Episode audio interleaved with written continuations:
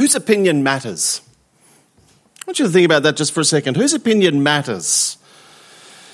I'll give you one example. My car turns 20 next year. I was talking about this with someone just last week after church, actually. Um, and of all the new cars that I've enjoyed over time, I think this old banger makes me smile in ways that I haven't smiled with other cars in the past. And I'll give you a couple of reasons why. Uh, mechanically, it's fine, boring, but fine. Um, the paintwork, on the other hand, is marginal at best. The upholstery is tattered. The air conditioning controls, though they point us back to a, a, a better time because it doesn't work. In fact, while we're on the subject of things that don't work, the clock, the radio, in fact, pretty much all of the internal electricals, they force you to be creative uh, and to imagine how good it would be if they worked, which they don't. And yet, on most days, I will accommodate these irritations as charming quirks, if only for the privilege of being able to pull into a crowded car park. And I ask myself the question, Dougal, are you feeling lucky? Will I lock it or will I leave it open? The trouble is, by the time I've resolved the question, I've already walked off. Now, an outsider, you might look at my car and describe it as a worthless piece of junk. Okay. But my assessment is far more positive. Every kilometre is a bonus. Every return journey is a cause for thanksgiving. Our passage is a serious one, but what I'm trying to get you to think about is whose opinion matters. Whose opinion matters? Because in our series in Matthew's Gospel, we've reached the point in our series where the Lord Jesus has been rejected. He's been rejected by the elites, he's been rejected by your everyday person on the street. Despite only ever doing good, Jesus has been written off as a dangerous, law breaking evildoer who must die. And yet, suddenly, as if out of nowhere, we get this description, this new perspective from Matthew as we get the Father's assessment of the Son. Here is my servant, whom I have chosen, the one I love, in whom I delight. At a dark turning point in Matthew's account, we're reminded of the only opinion that matters as the Father expresses his delight in the Son that's been rejected by the world. And so we need to start with the world's assessment. Our previous episode, I got Josh to, to begin where our, our session last week finished. Think of it, we're in a, a crowded synagogue. We've got a man with a shriveled hand. Then, verse 13, he, Jesus, said to the man, Stretch out your hand. Jesus has had enough. So he stretched it out, it was completely restored, just as sound as the other. But the Pharisees went out and they plotted how they might kill Jesus. Having ignored the man made Sabbath rules imposed by the elites, it's decided that Jesus must go. Matthew, our, gospel writer, he captures the tone. You can see it there. They plotted how they might kill Jesus. The decision's been made. All that's left now is to work out the details. Which makes it ironic, I think, how these Pharisees are willing to compromise the sixth commandment, not to murder, in order to uphold their legalistic understanding of the fourth commandment, to uphold the Sabbath. I think that's ironic. But then again, this whole Sabbath controversy that we looked at last week, it was a stitch up from the beginning, because if you've been with us during this series, you'll know how this murderous crescendo has been building for some time now. If you think back to chapter 9, Jesus forgives the paralyzed man. Do you remember the guys bring the paralyzed guy to Jesus? Everybody's expecting Jesus to say, Get up and walk, which he will. But the first thing he says is, Take heart, son, your sins are forgiven. Instantly, the, the Pharisees who are watching on, they get called out by Jesus. Knowing their thoughts, said Jesus, Why do you entertain evil thoughts in your hearts? Now, I said it at the time, this is the first sign of opposition. But entertaining evil thoughts is the first step, it's the gateway to evil actions. And so it is. In the very next section, the Pharisees begin to express their contempt of Jesus. They ask the disciples, Why does your teacher eat with tax collectors and sinners? They are totally stumped by the way Jesus is able to mix freely with these outcasts, these so to say sinners. And the presumption is that by hanging out with tax collectors and sinners, Jesus lacks wisdom. Or worse, guilt by association. If he hangs out with them, well, then he must be like them. But Jesus is completely unfazed by all of these reputational slurs, and this just gives him a chance to deliver one of his more famous lines It's not the healthy who need a doctor, but the sick. But you can see the direction that these interactions are headed. And so by the time Jesus heals a demon possessed man at the end of chapter 9, nobody is surprised to hear the Pharisees outright slander Jesus. The crowd was amazed and said, Nothing like this has ever been seen in Israel. But the Pharisees said, It's by the prince of demons that he drives out demons. And so if we chart the progress of this, we've gone from evil thoughts to evil words and now evil actions. The Pharisees went out and plotted how they might kill Jesus. The elites have made their assessment. But it's not only the elites. The average Joseph and Josephine, they've made their assessment too, and it's just as it was with the Pharisees. There have been signs along the way. Like when Jesus is approached by the synagogue ruler. Do you remember? He comes and he kneels before Jesus. My daughter is sick. So Jesus says, okay. And Jesus goes back to his house. When Jesus entered the synagogue leader's house and saw the noisy crowd and people playing pipes, he said, Go away. The girl's not dead, but asleep. Here's their assessment. But they laughed at him. And then we saw in chapter 10 when Jesus sends his disciples on mission, repeatedly Jesus warns them to expect a hostile reception, and he's the cause of it. So, chapter 10, verse 18, on my account, you'll be brought before governors. In verse 22 of chapter 10, you'll be hated by everyone because of me. The elites have made their assessment. The people have made their assessment. The world has cancelled Jesus. Which, if you ask me, makes chapter, uh, chapter 12, verse 15, all the more remarkable. Look closely. Aware of this, so Jesus is aware that they're now plotting to take his life. He's aware of this. What does he do? Well, he withdrew from that place. A large crowd followed him, and he healed all who were ill. Now, it's very easy to presume that because Jesus is the Son of God, that he can simply brush off all of this accumulated opposition. Because after all, if he can raise the dead, then surely he can rise above his critics. But I want you to remember that Jesus is both divine and human. He would have felt this rejection very deeply, and who would blame him? And yet, by way of practical implication, despite being cancelled, despite being treated with absolute contempt, look how Jesus responds. I think this is so instructive for us. And I have to say, speaking for myself, I can't honestly say that I'd react with this same level of generosity. Having removed himself from the immediate situation, the conflict with the Pharisees, Jesus does what he's been doing all along. Ever since he finished teaching the Sermon on the Mount, Jesus continues doing good, even to a fickle crowd that's probably rejected him. A large crowd followed him, and he healed all who were ill. All who were ill. It's almost a throwaway line. The elites have made their assessment, the crowds have made their assessment.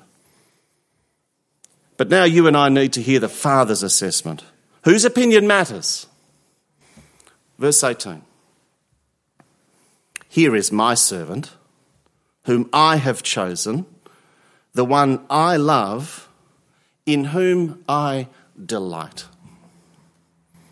Now, Matthew's quoting here from the Old Testament prophet Isaiah, chapter 42, if you're taking notes. And originally, this was God's description, it was his assessment of his people, the nation of Israel. But now, right at the point where Jesus has been rejected by people, both high and low, Matthew reveals the ultimate target for Isaiah's prophecy. And it's the Lord Jesus, the Father's chosen servant. That God's Messiah was rejected indicates just how misguided popular opinion can be. Despite this, throughout our series, Jesus has been consistently kind and patient and merciful. Even in last week's controversy over the Sabbath, he keeps being baited by the Pharisees. But what tips the controversy over the edge is that Jesus is determined to do good. Because what's better to do on the Sabbath, to do good or to do evil? And so he tells the man, Stretch out your hand. But just as opposition to Jesus begins to maintain, sorry, to gain some momentum, Matthew carefully presents to us a very different perspective. It's a little bit like aerial photography. It lifts you up from your current perspective and gives you a much, much broader view. And so Matthew brings us out of the immediate conflict and he reveals ultimate reality to us. Here is my servant whom I have chosen, the one I love, in whom I delight. It's the ultimate commendation for Jesus. And I just want you to look closely how the Father adores the Son. Look at the words, the one I love. It's such evocative language, the one in whom I delight. And the Father is overjoyed by the Son. He's elated, he's thrilled, he's besotted, he's ecstatic, he's chuffed, he's enraptured. Words run out before we can adequately capture the depth of the Father's love here. But why does this matter to us? It might be nice to hear it, this assessment of the Father of the Son, but where does it touch the ground for you and me? Well, I'll tell you where it touches the ground. You and I, we live in a world that's turned against Jesus. And Matthew wants to reassure us that so far as the Father is concerned, nothing has changed. Here is my servant, whom I've chosen, the one I love, in whom I delight. And we need this reassurance because we live and breathe a culture that places no value on God's Son. We live and breathe a culture that shapes us to be like the world instead of being shaped into the likeness of the Lord Jesus.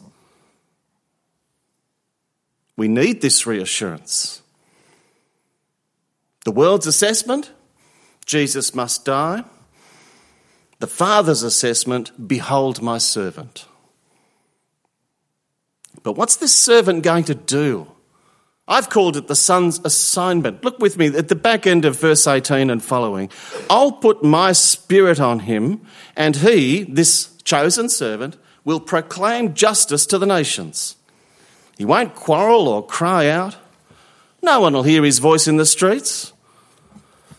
A bruised reed he will not break, a smouldering wick he will not snuff out till he has brought justice through to victory. In his name, the nations will put their hope.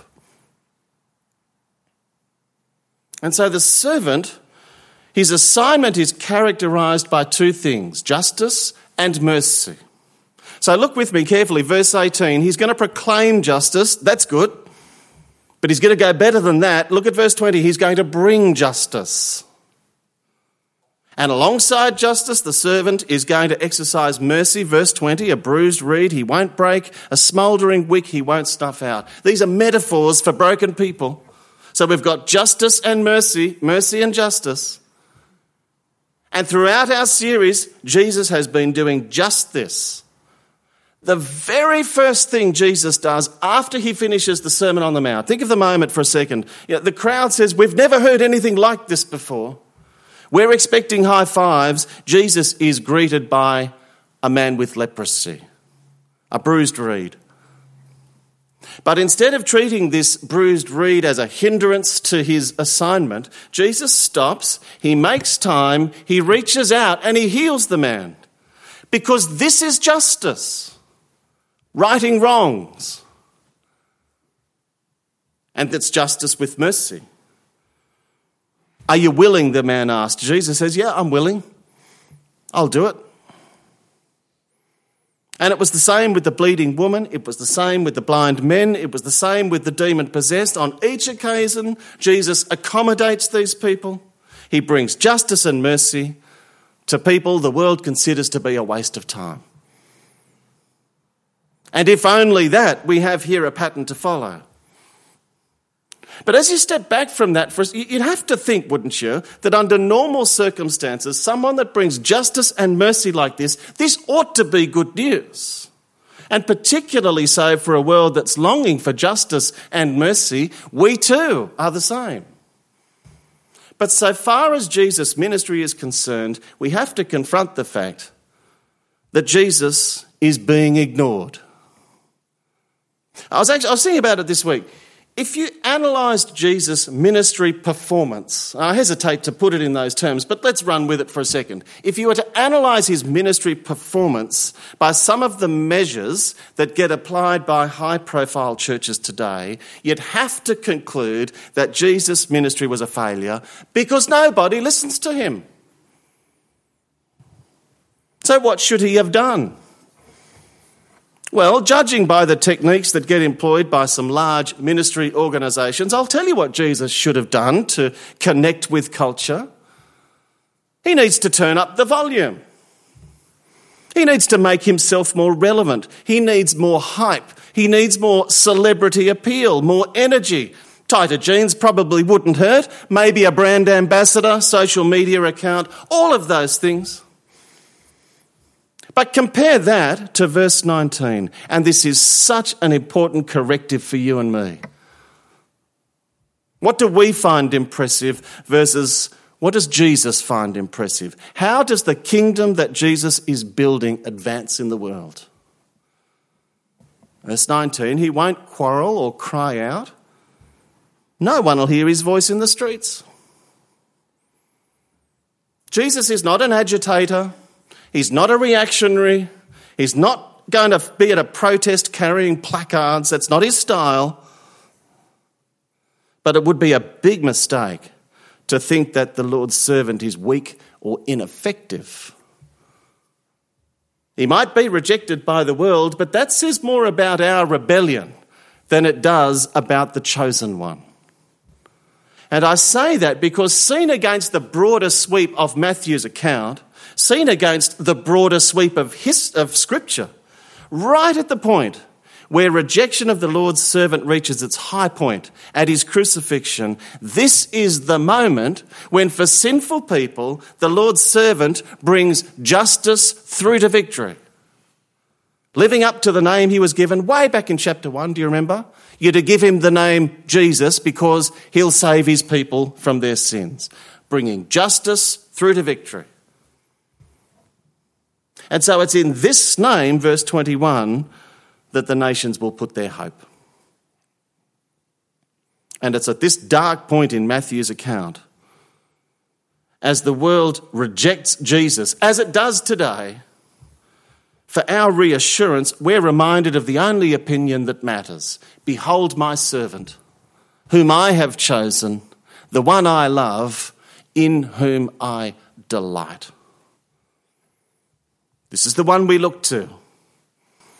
And so, in the words of Psalm 33, we pray, May your unfailing love be with us, Lord, for we put our hope in you. Whose opinion matters? Who will you look to? Matthew encourages us to consider the only opinion that matters. Behold, my servant, whom I have chosen, the one I love, in whom I delight. Let me pray.